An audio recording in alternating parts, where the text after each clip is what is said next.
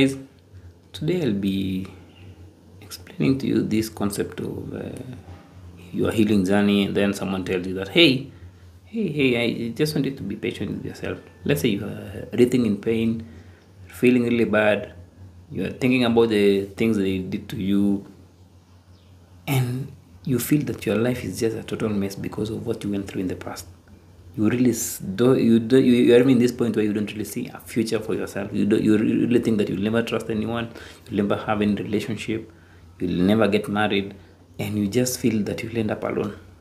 And then someone tells you that hey i just want you to be patient with yourself.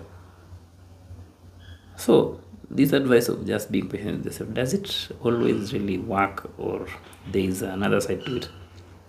Actually in itself the advice may look really really really well. Like yeah healing is a journey. You just have to be patient. It will be okay. Yes to some level it will be okay. But there's another level where we are not being told or where you may find yourself even becoming so hard on yourself because like you are patient but the pain is not going away. You are really patient like yes you listen to the advice but you're really patient. But why is it that the pain is not going away? I think the best advice should be be patient with yourself but take action. Because you can be patient but what are you doing with this patience are you just looking for another relationship? Are you reading about toxic relationships or binging content on toxic relationships? Or are you constantly stalking your ex or constantly talking about them or wanting to revenge. Yes you can be patient but the actions you are doing may be keeping you stuck or may be causing you more pain. So it's not really about being patient with just with yourself. No it's about yes being patient but taking the proactive steps to work on the pain. Because how can you be patient when you are sitting on something which is painful like i want you to imagine yourself like sitting on a, or being in a house which is is burning. Then someone tells you and then someone tells you that hey i want you to be patient. Of course the best thing to do is to get outside the house. And then maybe now be patient with looking for another house or looking for another or building another house. But you've you are patient once you've got out of that burning house. Hope that makes sense. So you cannot really be patient when you are in a house which is burning. You just first have to get out and now be patient? Same same thing with your healing journey. Yes it requires patience. But what are you doing with this patience? Are you still doing the same same things you did in the past which led you to those toxic relationships? Or are you taking the proactive steps to work on the aspects within yourself which may draw you to other toxic relationships this can be your negative beliefs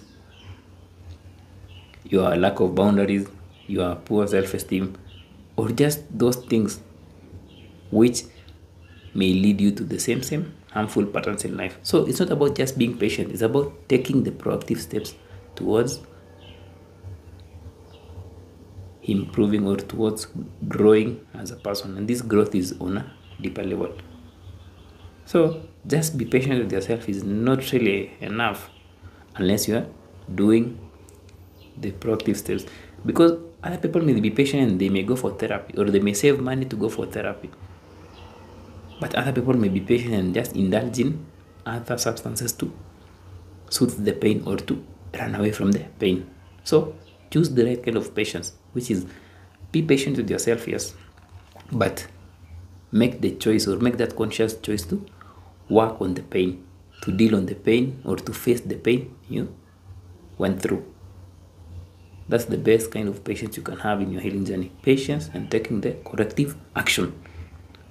Not patience and taking the suppressive action. Patience and then taking the corrective action. This can involve going for therapy and then once you go for therapy you just become patient because you know that you are being guided by someone who understands what you're going through or by someone who's taken people through this before. That's the best kind of patience because you know by being patient in there there will be a positive outcome. So patience with a positive outcome but not patience without really knowing if you'll ever overcome this.